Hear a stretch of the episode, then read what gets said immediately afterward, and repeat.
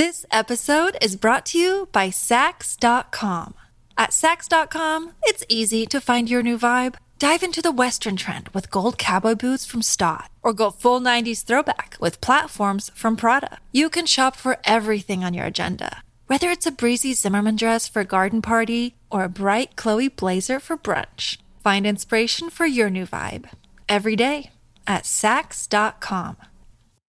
Hello, everybody. This is Marshall Poe. I'm the editor of the New Books Network. NBN listeners like to read books and buy them. So we thought we'd tell you that right now, our friends at Princeton University Press are having a remarkable site wide sale. You can get 50% off books, including ebooks and audiobooks, with the code 50, F I F T Y, at checkout until May 31. You can save some real money on Princeton University Press books. I encourage you to go there and check it out. Welcome to the New Books Network. Welcome back to the New Books in Indian Religions podcast, a podcast channel here on the New Books Network. I'm your host, Dr. Raj Balkaran, and this podcast will, of course, be appearing on a number of related uh, channels given the breadth of its topic. It's my pleasure to um, have as my guest today uh, Dr. Simon Cox, who has written a book, a, a, brand new OUP book on the subtle body, a genealogy. Simon, welcome to the podcast. Thanks, Raj. Happy to be here.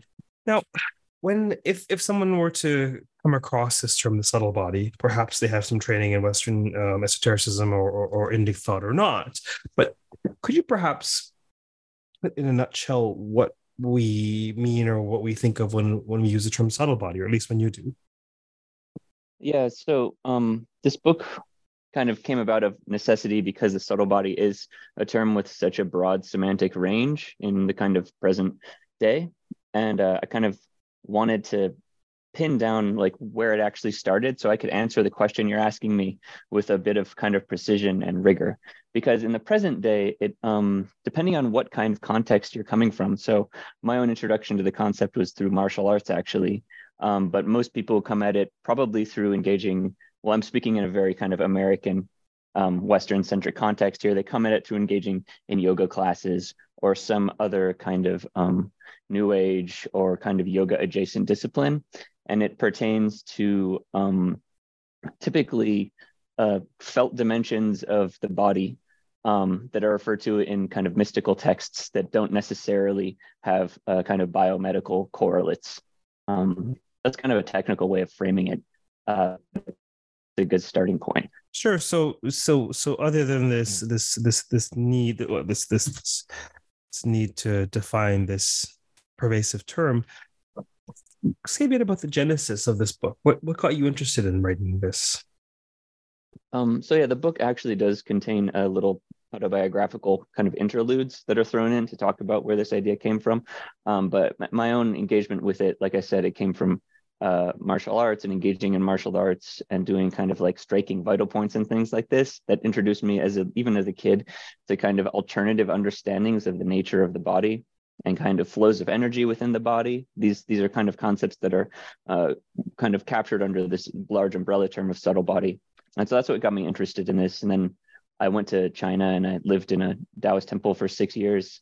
Um, and we did all of these what what you would call subtle body practices in the West. Um, and so I came back and I wanted to write a kind of book um, comparing uh, Taoist alchemical and Tibetan yogic subtle um, body cultivation methodologies for for for my PhD.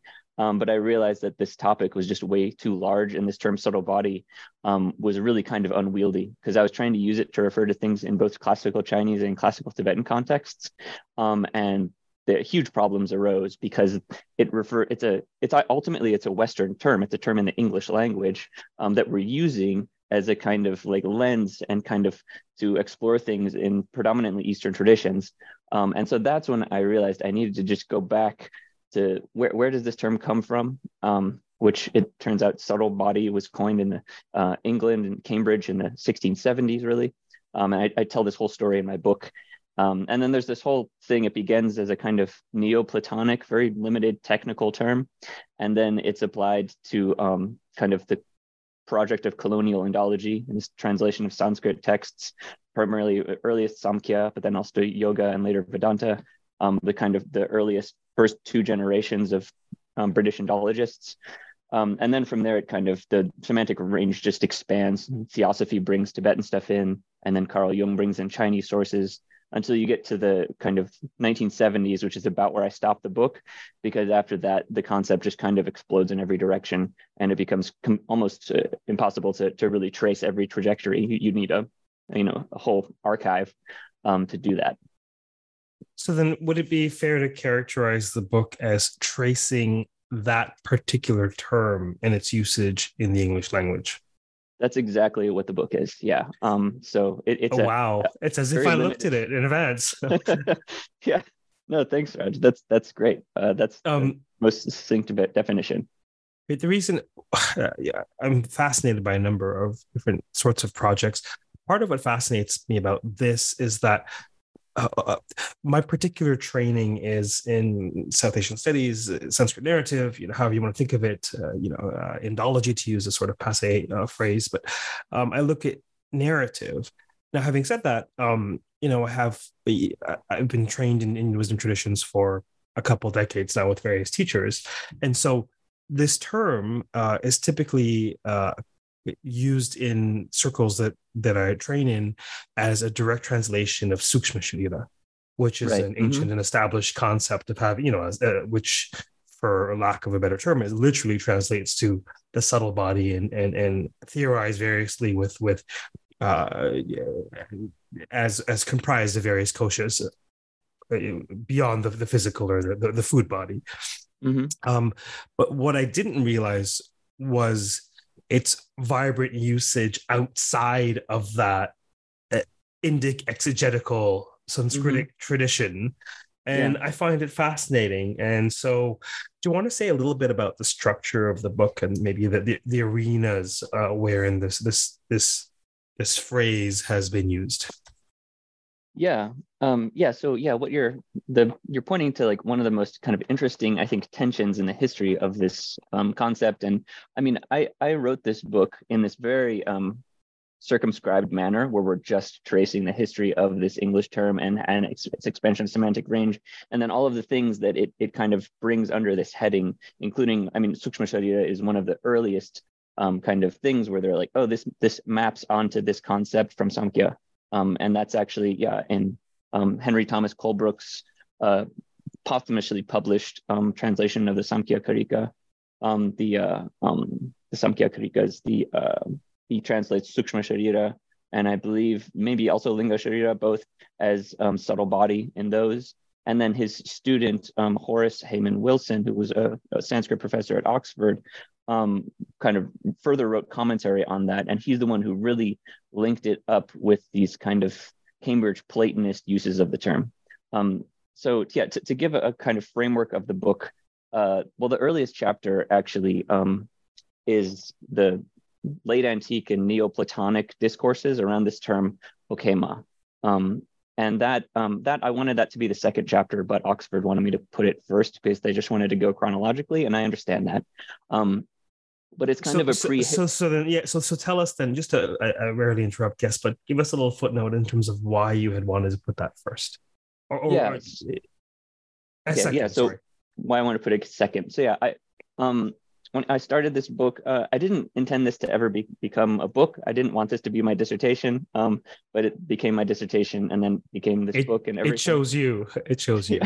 Yeah, yeah. yeah. Um, so uh, I started as a very small circumscribed project, just subtle body. Where does it come from? And I traced it back to um, the um, this book, The True Intellectual System of the Universe, wherein all atheism is confuted. And it, it has like a four more lines of title because that's how they wrote books in the 1670s uh, by um, Ralph Cudworth, who was a professor at Cambridge, who he like he like grew up at Cambridge. Like he entered Cambridge at age 13 and then kind of got degree after degree after degree. And then at the age of I believe 27, he went from being a student to being a, a a professor. So like this dude just lived his entire life at Cambridge, um, and it shows. He's he's really brilliant, but he um, a later um, commentator on him said he was not possessed of um, a like a structured genius, and that his books are confused heaps of stones and per- precious stones and pearls.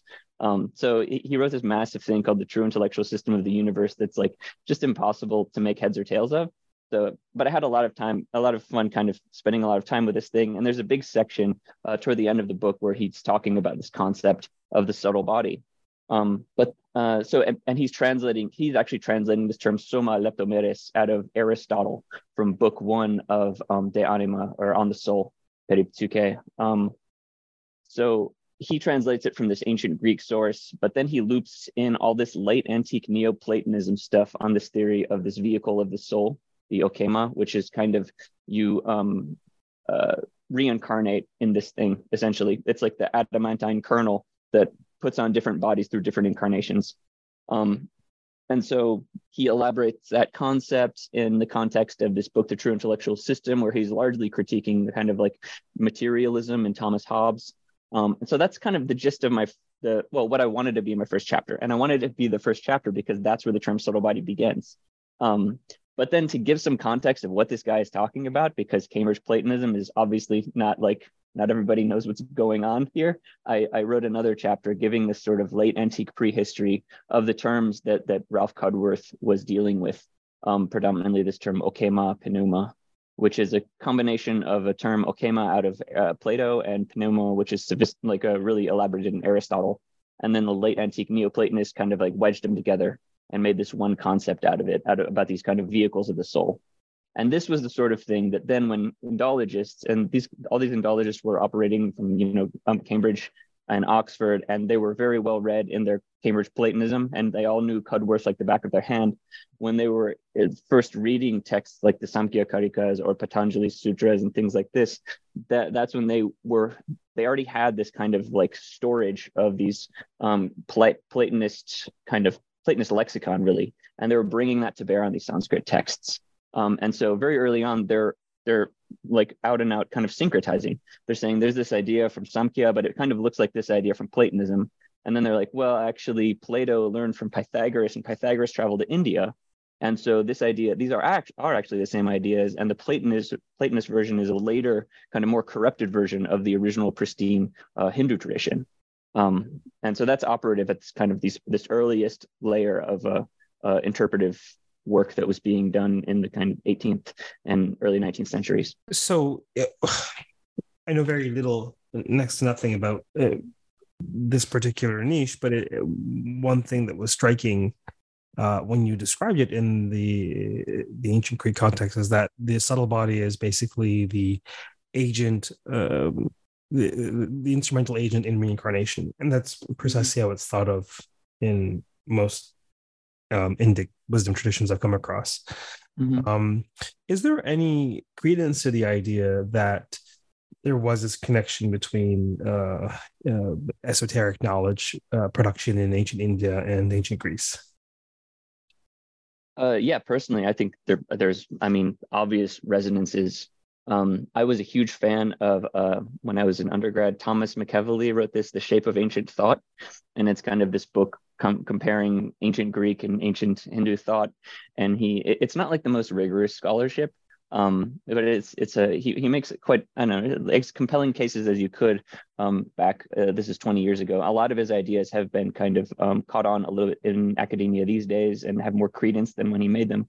Um, but he was, he was talking about this kind of the earliest influence being from India to um, kind of Greece and the Ionia, the kind of coast of Turkey, uh, in about you know sixth, fifth centuries BCE, when these two areas were kind of tied together by the Persian Empire, um, and then later the kind of influence went back from Greece toward India. Um, and uh, so yeah, I mean, that's McEvilley's framework, and I think there's just a ton um, of circumstantial evidence for this sort of stuff. Um, it's just it's unfortunate that we really um, finding a kind of like manuscript smoking guns and things like this has kind of been continually evasive.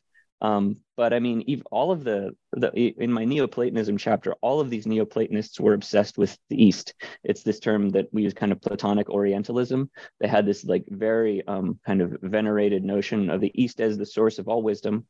Um, and you know, Plotinus tried to hitch a ride to India by joining the the army of Gordian III on his kind of ill-fated Persian invasion. Um, and uh, yeah, and Iamblichus was operating out of uh, Syria. He was part of old Syrian royalty, and his whole theological system was based on this um, kind of these very mysterious uh, channeled texts called the Chaldean oracles. Um, so, yeah, even at our earliest phase, there was th- this idea that this stuff came from the east w- was there, um, and I don't think that idea just kind of came out of thin air.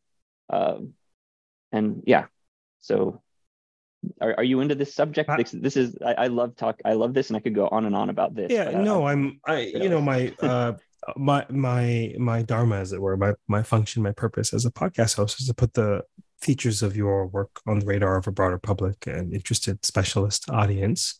Mm-hmm. Um, um, this is a topic that I have not. Uh, so this is a topic beyond my research interest, which is primarily Sanskrit narrative, but I've mm-hmm. been um, very well versed and trained in Indian esoterica. So this is a hmm. topic mm. where we can go on and on about the sukshma sharira and the koshas and the understood mechanics thereof, et cetera, et cetera. So perhaps, mm-hmm. we can continue that um, beyond the podcast proper. But tell us a bit more about your book and what comes next. Um, yeah, so so this is this earliest. The first three chapters are really um, on the late antique Neoplatonic context, which very well probably did have actual links with the East, um, but I don't really um, get into that possibility within my book because again i was trying to this was originally a, a, phd thesis and i was writing this somewhat under the gun. I wanted to write this and finish it and get out of grad school um, while my wife still had like patience for me. Uh, and so I, I, I, just I kind of I constrained myself in a lot of places along lines of inquiry that really fascinated me. I I saved that stuff for another time, and this was one of those things. So I do I kind of sneak it in a little bit in my in my Neoplatonism chapter. Every chance I get to mention one of these Neoplatonists going to the east, I do because they do it all the time, including and in the year 529, the Athenian Academy was finally closed by Justinian and Damascius and his top disciples. He was the scholarch, the, the leading scholar at the um, Platonic Academy. They actually went to the court of, of the Persian king Khusrau the first, um, the Sasanian um, kind of emperor. And Khusrau was, was famous for having in wise men from all over his empire, which extended into the Hindu Kush at that time. So you had these Syrian Neoplatonists at the court of Khusrau for several years. Um, and then in the kind of up at the another kind of um, academy, basically, of Gondeshapur, which is largely seen as the first hospital in world history. Um, so they were engaged in medical and esoteric mystical discourses, and they were hanging around with people that were from the eastern parts of the Persian Empire. There are obvious connections here, but like the, the documents um, are just are evasive uh, for a variety of reasons that I still haven't fully teased out. Um, but so, one one overarching reason is that uh, Indic culture isn't uh, superb at keeping records because everything is timeless and everyone's everything's authored by Vyasa or some sage, and it's it's sort of it's it's a purposeful elision of the sociocultural um, horizon and the, the, the sort of uh, mundane authorial agency. And so this is how Indic texts are mm-hmm. presented. So unsurprisingly, we would have a this is the problem studying South Asia. this yeah. is a problem. Yeah, anyhow, wow, that's a that's an excellent way of putting of framing the problem. Uh, obviously, this this now we're we're getting into your specialty territory, right? Clearly, clearly, we need to talk beyond the podcast, but but I digress. Um, yeah, please continue. Yeah, cool. Okay. Um, no, yeah, fantastic. Uh, so that's my um, Neoplatonism chapter. I try to sneak in as much of this Eastern stuff as I can.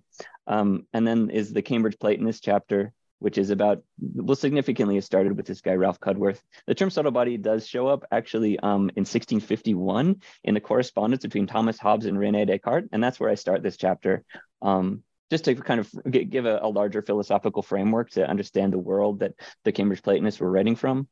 Um, and descartes and hobbes are actually arguing over who came up with the um, idea of the subtle body first uh, even though they don't really agree on what it is because Descartes was a dualist and Hobbes was a kind of re- reductive materialist, I guess you could say, somewhat anachronistically.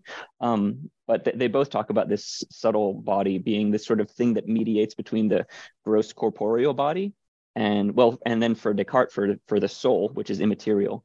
And then for hobbes there is no immaterial soul but there is kind of very very subtle matter. And that's what this things like life and the soul are actually made out of. So he was he was really a monist. Um, and so th- that's like one caveat place it shows up, but it really takes on force in the Cambridge Platonist milieu with Ralph Cudworth and Henry More. And then late in the chapter, I treat Lady Anne Conway, who was a student of Henry More's, who did a kind of Kabbalistic interpretation of this, going off of the Cambridge Platonist stuff, but then she was significantly influenced by Kabbalah, which Henry More was as well, and, and Ralph Cudworth to a certain extent. Um, and so that frames out the, the earliest kind of um, Anglophone usages of this term subtle body, which didn't really have anything to do with in, with Indian religions. It was it was a translation of a, of a sorry ancient Greek term out of Aristotle, and then it kind of constellated within a late Neoplatonic revivalism in the British 17th century. and um, what do you think the appeal might be uh, in this particular context for the preservation and the, the mapping and the grokking of this this subtle body idea? What was what was the um, utility or the what was the purpose in this discussion at this at this juncture in this frame? Yeah, yeah. So the purpose here, um, all of the Cambridge Platonists uh, really were writing um, in the specter. In this is like the crucible of the scientific revolution. Uh, Francis Bacon's Novum Organum was published in 1620. Um, so there was like this this call, and Descartes, of course, uh, for uh, this sort of new new worldview, and then. Um, Hobbes's Leviathan was also published, I believe, in the 16, 1640s. Um, so they were they were writing largely against a lot what we would think of as materialists. Um, so there were these people. This was, you know, this is this all happened in the wake of the European wars of religion, where it's about 150 years between, you know, the the um, uh, well, Luther hammering his theses to the door, and then it's just like Catholic Protestant bloodshed. Seven million Europeans are killed during this time. Um, this is largely a, a, kind of some warfare that's been forgotten. Um, most people don't know anything about the European wars of religion, but they were huge, and and it just decimated Europe, and it, it also decimated the kind of ideologies by which Europe kind of thought of itself as ascendant over the rest of the world. Um, and so the Cambridge Platonists, the kind of out of the wars of religion, there came like this sort of future looking uh, kind of Hobbesians who said in the past we were all kind of life was well. I mean, yeah, this paraphrasing Hobbes, nasty, brutish, and short um, that life was bad and things are just getting better and better with the development of kind of rationalism and, and uh, well technology later on um, and then the, but then you had the more kind of bad backward looking cambridge platonists who said no in ancient times there were there were the sages who had all of the wisdom and we live in a degenerate age and we need to kind of get back that wisdom and so these kind of two historical narratives kind of set the stage in the 17th century um, and the Cambridge Platonists were really, yeah, they were arguing against uh, basically materialistic views of the world. And they were arguing for, um, well, this is my own kind of interpretation, uh, a more mystical. that's kind of that's whose that's whose interpretation I'm interested in the moment. So this is, why, yeah. this is actually why I'm sort of massaging this out. That in this age of enlightenment and beyond, and sort of this, you know, you know, what would be the what's the impetus? So, so please continue that important thought that I just interrupted. Okay. Yeah. No, so yeah. Sorry. I'm just as I'm saying this, I'm I'm uh, bringing to mind a bunch of different uh, Cambridge Platonist scholarship that would critique exactly what I'm saying. So just just just letting your audience know that I, I by no means speak as some lone authority on this topic. Um, I'm very much within you might not think that people have strong opinions about the Cambridge Platonists, but but some actually do. Um, I actually got critiqued at a conference for even using the term Cambridge Platonist because someone evidently recently wrote a dissertation deconstructing that term, and I was like, okay, you know, you can deconstruct it if you want, but it's a useful term, and I don't think it's hurting anybody. It's it's, it's uh, the, the, the the you know as as a scholar of Sanskrit narrative texts, uh, you know the terms epics and uh, myth. Myth is a hugely problematic term, mm. but if I'm you know, if I'm uh, talking to someone, uh, if I'm in an Uber and someone asks me what you study yeah. or what you, mm-hmm. you know, you're a prof or you're, you know, you're, what do you study? I study ancient Sanskrit stories or myths, right? I yeah. in mythology. If I say in mythology, they have a much better, clear sense of what I mean. So right. I think it's just a question of it's important to, you know, uh, it's important to figure out which exact twig we're looking at but we can't lose sight of the forest. We can't lose sight of the forest. So yes, please thank you. Raj. Continue. That's great. Maybe that's why we're both independent. uh, um, I'm independent for a variety of reasons, and I actually quite enjoy enjoy the freedom. And but uh, independent seems problematic in my particular case is there's so much um, um, um collaboration with uh, with profs. Um, um, but I will say, I'm not sure if it's the same with you, but in my case, um, uh, rendering accessible is one of the, my one of the one of the sort of the the, the, the, the pillars in the temple of my life purpose. Mm, wow. Rendering accessible. So mm-hmm. so so yes, of course, something may be lost from the specialist perspective, but mm-hmm. nevertheless, can we communicate ideas in a way, particularly as a continuing studies educator, Mm-hmm. where individuals who are interested can understand them, understand their relevance, dive into the specialist article if they need to. This is what this podcast is about. If people want to read your book, yeah. they want to read your book. If they mm-hmm. have an opinion on on on Platonic anything, they'll already have an opinion. But but what we're doing here, what are we doing here? We're rendering accessible what yeah. it is that we do as academics, what it is that you've done in your project. That makes sense. Yeah. No, yeah, that's great. Yeah yeah and that's that, that spirit also kind of struck me in the book and that's a big part of why um so I have these first three chapters I've kind of elucidated. It starts out as very nerdy stuff, hard scholarship, you know, sort of the whole that whole thing, grad school vibe. You've got to um, please your committee, right? I please my committee, yeah, yeah. Um, and then uh, and then I have a chapter on um, theosophy and and things. This is things where things start getting a little weird. If anyone's ever dealt with uh, Helena Blavatsky, um, she's just a totally fascinating and inscrutable character. Um, and then, but after that, then I start having these little um, interludes, little like four four pages. It's I, it's not too self indulgent, um, but little autobiographical things that t- just talking about why I became interested in this topic. Um, and so this is a big part of, of making accessible this book. So like I know my, my grandma like got a copy of this book and she's not going to know words like praxeologies and be talk about late Neoplatonic um, kind of epistemological hair splitting. Um, but I you know I mean like just skip the parts that you don't like and you can get you'll get to the autobiographical sections and those are written um, in a very a much more informal style. Um, I use contractions uh, and things like that. And uh, I just talk about my own history as growing up as a kid in the kind of 1980s and watching Batman cartoons and um, getting really into ninjas um, and how that, that kind of got me interested in this concept that and eventually I studied classics in undergrad and then yeah I went to China and then started grad school um, and so my, my interest in this gets a little more scholarly as time goes on, but it started very much uh, just out of a sense of kind of childlike curiosity that most people have when it comes to um, th- this kind of this concept of the subtle body and kind of our own experience of the body and the possibility of kind of having other bodies that are not necessarily completely limited to our kind of corporeal reality. Um, this episode is brought to you by Saks.com. At Saks.com, it's easy to find your new vibe. Dive into the Western trend with gold cowboy boots from Staud, or go full 90s throwback with platforms from Prada. You can shop for everything on your agenda, whether it's a breezy Zimmermann dress for a garden party or a bright Chloe blazer for brunch. Find inspiration for your new vibe every day at Saks.com.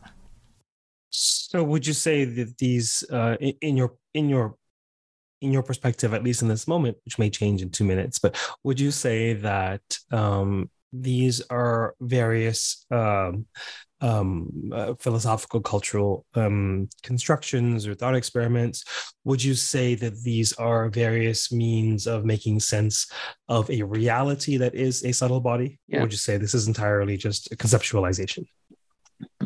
Yeah. Um, so I actually had problems with both of those options um, when I was in re- writing this book, and also just in my own life experience. Um, but those do seem to be like the two the two options because, like, yeah, the, the normal scholarly one, if we're being good kind of Marxist social historians, would be to view this, or you know, as structural linguists or whatever, as um, just yeah, um, in this a much more kind of ephemeral way where the, these all these things don't necessarily refer to one the same thing. Um, or even yeah if we're being very postmodern we could say they all refer to completely different things in different cultural contexts and that there's no uh, kind of um, no there there uh, no reality behind this sort of empty signifier that um, that we use. Uh, or yeah the, the kind of a more kind of perennialist view would be like they're all actually referring to the same thing whether it's in chinese or sanskrit or tibetan or cambridge platonists or uh, aristotle um, they're all referring to the same reality um, and this is where uh, this is actually my, my main advisor, uh, Jeff Kripal. He really pushed me on this ontological point of like what actually is this. Um, and I kind of elucidate this in my conclusion, uh, which is a bit of a um, disjuncture from the rest of the book. I think the the book I, I tried to keep it pretty um, historical without a lot of too much intense philosophical uh, kind of exploration but the end it ends up being like kind of my own little philosophical manifesto the conclusion um, and there it really refers to my experience in china and um, i kind of went to china at the age of 21 to this taoist temple and i was living in a taoist context and i was speaking chinese and reading taoist texts and dreaming in chinese and doing taoist practices. And i really um, it was the opposite of a suspension of belief. Oftentimes, people, um, you know, like Tony Bourdain, this kind of travel writer and travel TV show guy, he had this this term epoche um, uh, tattooed on his arm, and epoche is an ancient Greek term that means suspension of belief from ancient Greek uh, skepticism, um, and it's just sort of like this idea of like no judgment, just kind of see what happens.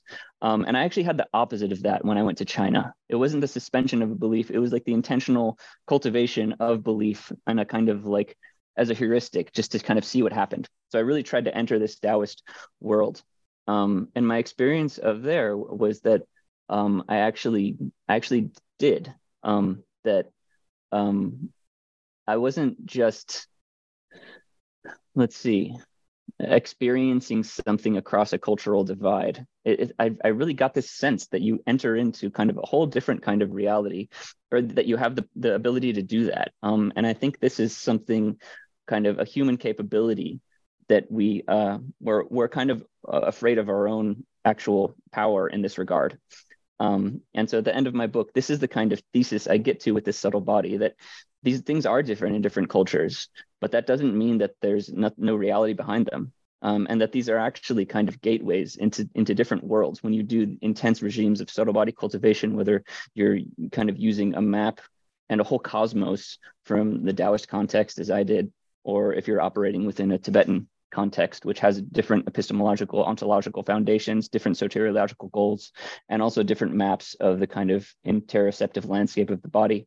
Um, when you all bring all of that to bear in the context of a kind of continuous regime of cultivation, um, you do more than just have some interesting experiences. It, it actually changes, morphs you um, to the to the core.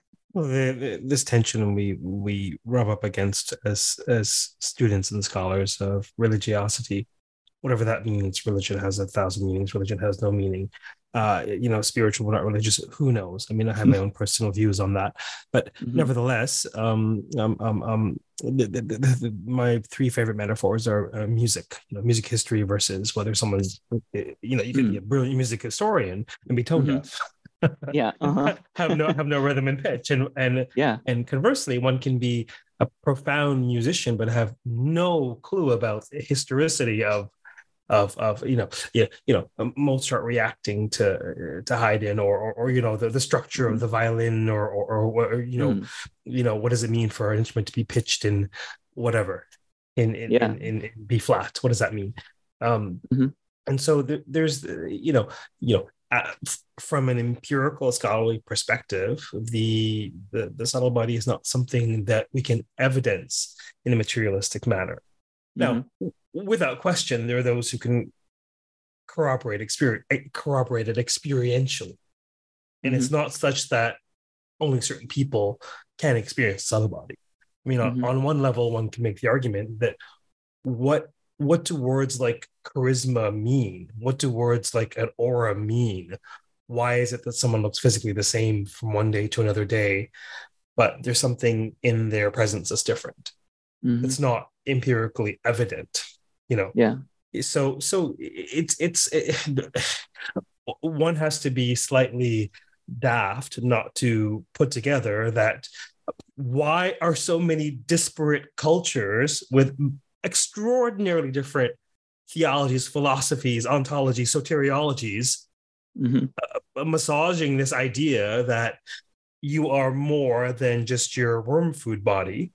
Mm-hmm. right? Anybody who's experienced someone die, especially someone who you don't know, because when you know them, maybe it's emotionality and projection, you see that five minutes before death and five minutes after death, there's something not there. Mm-hmm. Whether we think of that as a, a function of the physical body or the subtle body or the soul, who knows? I mean, these aren't questions that can be answered probably through, you know, stringently empirical scrutiny, but the human experience is a subjective experience and there are subjective experiences that we all share and Mhm. anybody who has been physically connected to someone else and Mhm. feels what they feel when they come into a room or when they leave the room or when they come close i mean Mhm. one can develop awareness of one's for lack of a better word field Mhm. and perhaps perhaps that is what is meant by a subtle body but who knows these are just ideas yeah hmm Yeah. No, that I love the music analogy. Uh, that, that's that's right on. Yeah, because, um, yeah, I mean, I I've engaged in this in this Taoist tradition that does the meditation tradition is called Neidan, which means inner elixir inner alchemy. Um, and the first three years of our training was just sitting in stillness uh, for an hour a night. Um, our teacher kind of taught us how to sit and then didn't teach us anything else, but we had to sit every night. Um, and yeah when you do that you, you basically you just develop a very um a highly attuned sense of uh, kind of awareness of what's happening inside your own body. Um, and then only after that do you begin kind of working with kind of energies in your body moving things around doing interesting things and stuff like that. Um, but i think yeah so why why are why do all of these cultures have with yeah completely different frameworks operating from different universes basically? Uh, have they have um, kind of literature that very usually kind of highfalutin literature. So oftentimes the highest forms of literature um, that are brought to bear on these kind of um, capacities of the body uh, that transcend what we what we think of kind of quite naively in our culture as just the physical, right? Um, and I, I think it just it doesn't pertain to like the, we have a subtle body and they're all referring to it, but I think it does pertain to a kind of latent human capacity that's been basically excluded from um, what the kind of this theorist I use in, in the conclusion of my book, Jacques Rancière, would call the distribution of the sensible. So every culture has its own kind of like array of what is sensible, like what what makes sense, but also what is sensible, what you can even see or hear or taste or smell or touch or anything. Um, and every culture has its own kind of layout of this sort of thing, and it has to be finite because we're kind of finite beings. Um, and so, depending on kind of what culture you're in, you'll have different sensitivities toward different things. And I think we um, live in a culture in the kind of modern world that has a stunning uh, exclusion of these kind of what we would think of as subtle body capacities. It's just been written out. Um, and why that's the case, I'm sure you could write some kind of a frame some devious conspiracy well, or something. well, sure, but I mean, uh, one of the things. I mean, I love teaching. Uh, I teach in a variety of contexts. I'll teach um, academic context. I uh, typically once or twice a year I'll teach at a university by contract. I, I enjoy corrupting mm-hmm. the youth, so to speak. yeah, but continue, but most of my most of my teaching is continuing studies, and mm-hmm. so one of the spaces I teach at is at the Oxford Center for Hindu Studies. So it's a particularly um, um, etic or uh, outsider, non-conventional perspective. But mm-hmm. so many who show up are from. Uh, are, are invested in traditions in various ways, whether they're inheritors or adopters of traditions of, mm-hmm. of Hindu traditions of various stripes. Um, um, um, but you know, we teach in in, in yeah, I'd, I'd say overarchingly an academic perspective, but one that's very respectful of and accommodating of understanding the inner life of tradition. Now, part of the reason why I founded the School of Indian Wisdom is there isn't really a space where I can share wisdom teachings in mm-hmm. a sensible way. So the people mm-hmm. who come, people who come just in this particular platform, they are super smart uh, well versed in their field, uh, often you know at the top of their field. They're they're they all have all kinds of academic training, mm-hmm. um, everything from neuroscience, you name it, and they're it's not that they're unthinking or uncritical or interested in escapism or delusion or dogma or charlatanism, mm-hmm. but they are also spiritual, and they are they they understand or they perceive that there is more to the world that meets the eye in their experience of it, more to the self mm-hmm. that meets the eye. mm-hmm. and they're interested in what ancient India in this particular case has to say about that more. Mm-hmm. But that cool. there is more to the human experience that meets the eye, I think is self evident. It's just a question of whether we are going to try and make it um, um, um, available to materialistic scrutiny. Is, is, mm-hmm. is, is, is, that what we are? I mean, and mm-hmm. it's it's comfortable and cogent from an intellectual perspective to think along those lines in those terms. Mm-hmm. We have more evidence of uh, we have more evidence we know to, what to do with that we are more. But it's mm-hmm. just a question of what is an operating system what you know how do we make sense of that more how do we make sense of these uh of a phenomenon that we can't really explain but we see reported time and time and time again throughout mm-hmm. various cultures and so you know these aren't these aren't questions that we're going to solve but i think there is an interest among the thinking and intelligent and well trained in the the more to reality that meets the eye but i think it's sort mm-hmm. of a bit of a tightrope walk if that makes sense yeah yeah certainly. Well yeah no I, I think you're you're right as well and i do think we are at a bit of a kind of cultural inflection point. The fact that my obscure dissertation even got published as a book is, is kind of testament to this fact. It, it jumped through a lot of hoops. Um, but uh, yeah, I mean, this was an interesting thing. This this question of kind of empiricism and kind of uh, empirical validation and this sort of stuff, um, and materialism. This was a very interesting thing about going back to the 17th century and seeing the origin of this concept and used in these kind of like polemics between Platonists and uh, kind of materialists. And of course, we can tell which uh, ideology won out. We're not all kind of um, carrying around big copies of Plato these days. Um, uh, materialism won out, and it was elucidated in great detail by people like Hobbes and and and uh, Francis Bacon, uh, kind of his methodological apparatus. Um, but that's the thing when you read these kind of the sources in the 17th century that are elucidating these problems. Um, they have this understanding that uh, materialism is a, a, methodological assumption, and it's also a political answer. Um, it, there's no illusion that it's an ontological kind of commitment that really doesn't come until I'd say around the kind of the 19th century. That's when materialism and kind of inductive reasoning, the way it that becomes a religion. Yeah, yeah, it, it's so successful and it it, it creates so many amazing things that yeah, it becomes, it becomes a, a, religion. Yeah, yeah, uh, an ontological yeah. commitment. Yeah, um, and we've lost sight of that. I think. Um, but it, it, always was just a methodological assumption and it, it, takes us certain places but has certain limitations. I, I think you've said it in a more thorough way but i've said so many times in different ways to uh, primarily students i said look science is a methodology. It's not an mm-hmm. ideology.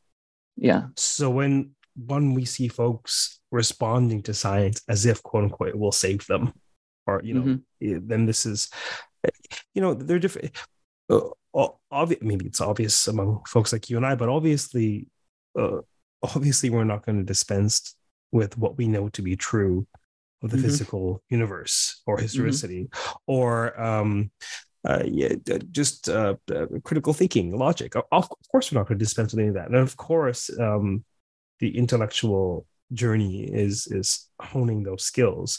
But when you're mm-hmm. studying human beings, and when you're being a human being, you're being much more than can fit into a chart.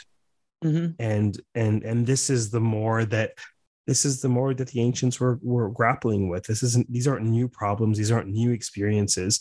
And in in my particular view, it's it's an utter modern conceit that the the same people who believed in the Egyptian gods were the same who built the pyramids.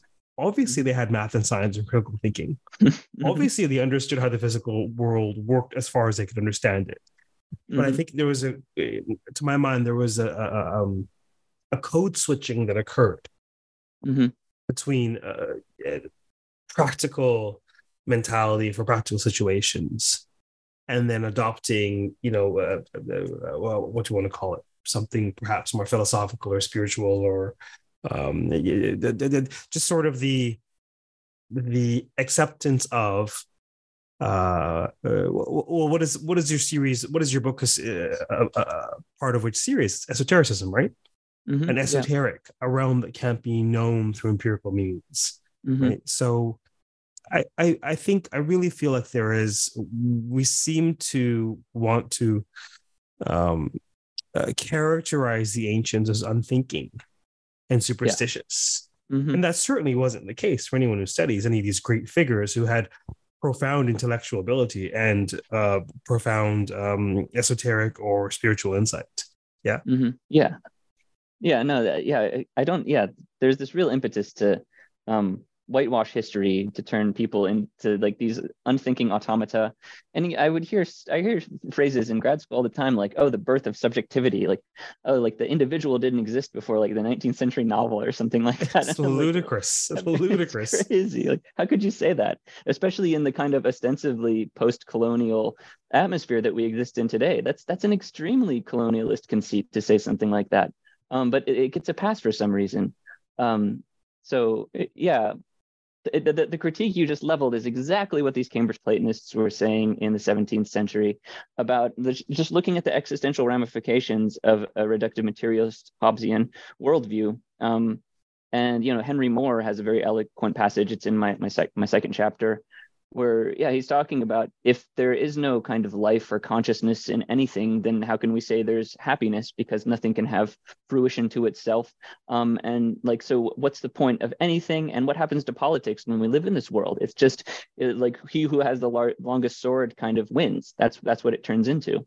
Um, and so yeah i think their critiques were definitely uh, kind of fell on deaf ears at the time. And well you know but yeah i mean it's, it's not you don't want to throw out the baby with the bathwater with all this stuff and science. At its best as a mode of inquiry is kind of an unparalleled um, tool uh, but yeah, we do get lost, I think, especially in the present day when science, um, when we lose sight of this history, we lose sight of its methodological origins, origins as a mode of inquiry, and uh, kind of living in the wake of the 19th century. And then this really got kicked into overdrive, really um, kind of after 9 11 and the birth of new atheism, when science did become a religion. And now you have these kind of consilience uh, people who are trying to really firm things up and get rid of all the skeptical stuff. And so you just have kind of metaphysical commitments at the, as the foundation of a new science. Something that's very platonic about it, actually. It's quite interesting from a historical perspective. Um, but uh, yeah, this um, the subtle body kind of keeps uh, broadens our scope a little bit uh, existentially. I think so, hopefully. So, what do you um, do? You feel there will be continued interest in usage of this word? do you feel that you know it'll be diversified what's your sense of perhaps um the, the, taking the temperature currently and perhaps projecting a little bit of giving a bit of a weather forecast in the future in terms of this word in, in at least its english uh, contexts and um, maybe as an adjacent question to that is this work that you hope to continue or is there something else that's caught your interest uh, in terms of academic inquiry? Um yeah it it has i think it will continue to to grow in a kind of interest and usage. Um i my book is really circumscribed to these kind of uh, pretty dense historical sources but there's actually a lot of cool present day stuff going on with the subtle body. It's a term that actually has quite wide purchase within the art world um, and these kind of like newly flowering movements, birth, like kind of bringing together art and occultism. Um, like uh, Marina Abramovich is a kind of big fan of this stuff, and if you look at even uh, kind of occultism and art in the 20th century, uh, kind of you know Stockhausen and noise music, he was talking about chakras and stuff like this. It gets it gets really funky, um, and there's this whole uh, kind of other cool like underground dimension to this um, that's actually much more interesting and much more, uh, I think, culturally influential than my something like my book will ever be. But what what my book is doing is just just trying to like clear the air a little bit, give us like an actual like starting point, something to latch onto with this. Like, oh, it started here and refers to these things. Um, because I'm not saying that the subtle body I think the subtle body is a good translation of Sukshma Sharira, but I, I mentioned some Indologists who think it's a bad translation of Sukshma Sharira. Um, in any case, Sukshma Sharira is a concept that's elaborated um, in extremely detailed ways through the Hindu tradition over the course of thousands of years. Um, and so it's not something that you can just capture in a single kind of English translational term. And that's kind of that's all I'm really pointing out. And the same, I mean, that goes like triple for for Taoist terms. If you try to talk about like the Taoist subtle body, there's no term you could possibly translate as subtle body from Chinese. Um, but there's tons of stuff in the Taoist tradition that that fits that really well under this kind of umbrella category and using this lens. Um, so I hope that my book kind of yeah clears the ground a little bit and, and allows for us to, to speak with about these things in a slightly more kind of rigorous and sophisticated manner. That's that was my only hope with this book. Um, and I, I, was I was done with this thing, man. I, at the end of grad school, I, I, wanted to just drop this like a hot potato, but then my advisor was like, "You really need to send this out." And then it got picked up by Oxford, and it kind of jumped through those hoops. Um, and I added a chapter on Aleister Crowley, uh, and that, that that was a lot of fun to write. Um, and then uh, but now yeah there's this kind of i've gotten involved with some para academic stuff. Um, one of them is through the esalen institute in big sur california and we're starting this subtle body initiative kind of thing. Um, hmm. we just had our first meeting a couple months ago and that's bringing together people from all over the place and people with uh, kind of influence and stuff. Um, so i have no idea where that's headed but it's going somewhere um, you'll find out. yeah, yeah. Um, that's great. It's it's funny you mentioned Esalen. So so there's different different there I guess there are different wings of the mission for me these days. You know, it's academic production that's mm-hmm. been fairly um, consistent, robust since uh, I defended in 2015. Um, cool. You know, you know, sort of you know academic wheelings and dealings and conferences and panels and all that. But beyond that, I do tons of teaching uh, in addition to uh, continuing studies, more spiritual teaching. And this is the year of retreats. Retreats have ripened. Uh, so I did a retreat um, in Australia and uh, just came back from retreats. And where did I go? The UK and Switzerland. And cool. it's really funny because I've most of my base, most of my audience, I'd say, is in um, the US and I've been meaning to sort of branch out and figure out and find a, a proper venue to host a retreat. So Esalen mm-hmm. is one that I've actually considered looking at, but either in cool. the New York area or in the California area. Uh, mm-hmm. I, there is one in America, but it's tiny. It's like for for for seven seven folks, and I don't even hmm. advertise mm. it, but it's sort of a, in upstate New York. But um, but yeah, it, it would be interesting to see some of the work that you're doing there, um, and what comes of that. Yeah, I, I think you would fit right in there at this specific moment in time, Raj, because Esalen, um, well, you know, it, it has a kind of, I don't know what, what your impression of it, it has interesting reputation in different corners. Um, but uh, they're I, I, would now. I would say that that I would say that applies. I, I yeah. frankly haven't quite. I'll be really honest with you. I I heard just a handful of things over the years, barely knew it existed. Excuse me, and then didn't really think it was a great fit for that particular brand of work. But you know, mm-hmm. a couple students uh, who who know my work inside out, both as, a scholar and also as a, a, teacher, a spiritual teacher, an academic teacher. You know, they really said, you know, this may be a really good fit for you, and I, I haven't really looked deeply into it, but maybe say a bit more about why you the juncture that you're at or why you think it'd be a good fit now well they're kind of pivoting it in more of a sort of neo-traditionalist direction um, away from the sort of uh, a bit of an anything goes kind of sort of new agey syncretistic kind of thing as it as it kind of manifested in the 1980s. They're, and, they're and looking to, to tradition, are they? yeah. Now it's so my friend Shravana, she's she's on the board there now, and she teaches uh, actually does a lot. She does like six seminars a year or something like that on Shakta Tantra, and she's from a, a, kind of a tradition. She grew up. I mean, she's from India and grew up in this tantric tradition. Um, so her she's she's uh, been on the podcast actually. We've had her on the oh, podcast. Oh, you've had her. Oh, okay, cool. I yeah. didn't realize that. Awesome. Well, it's yeah. it's I don't know. For I think we're up to something like I think you're my 270th episode. It's ridiculous. I don't know how that wow. happened. That's anyways, awesome, go, go, go, go, please go on yeah that's that was just to say that there's this uh, they're trying to find people like you i think um, which people like you are harder to find um, than people that aren't like you so i'll uh I'll I'll take that as a compliment. Uh, anyhow, that's yeah, it's meant as a compliment. Yeah, I was trying not to insult the other sort of people in that compliment. No, that's okay. But that's yeah, okay. perhaps perhaps we'll perhaps we'll chat a bit after the podcast. Is there yeah. anything else about the the book that you hope we we touch on? Anything else you want to say or ask? Any you know, any thoughts, any uh, complaints, know, anything else you want to add before we close for today? Um, no, not not really. I, I really have a um, you know, I wrote this thing uh, within this to just to sort of get through it and get it out there. And now that it's out there, I'm like, whatever happens to it happens. I'm, I'm just happy if anybody wants to talk about it in any capacity. It's great. So there's no, there's no uh, hidden message I'm trying to get across or anything. Fantastic. Well, for those of you listening, you now know about this this book called The Subtle Body, um, uh, brand new 2022 OUP publication uh, by my guest today, uh, Simon Paul Cox. Simon, thank you for being on the podcast. Thanks, Raj. This was really fun. Um, okay, for those listening, uh, keep well, keep listening, keep reading, and keep uh, keep entertaining uh, the the query, the question, uh, perhaps the reality of whether you are more than meat. Take care.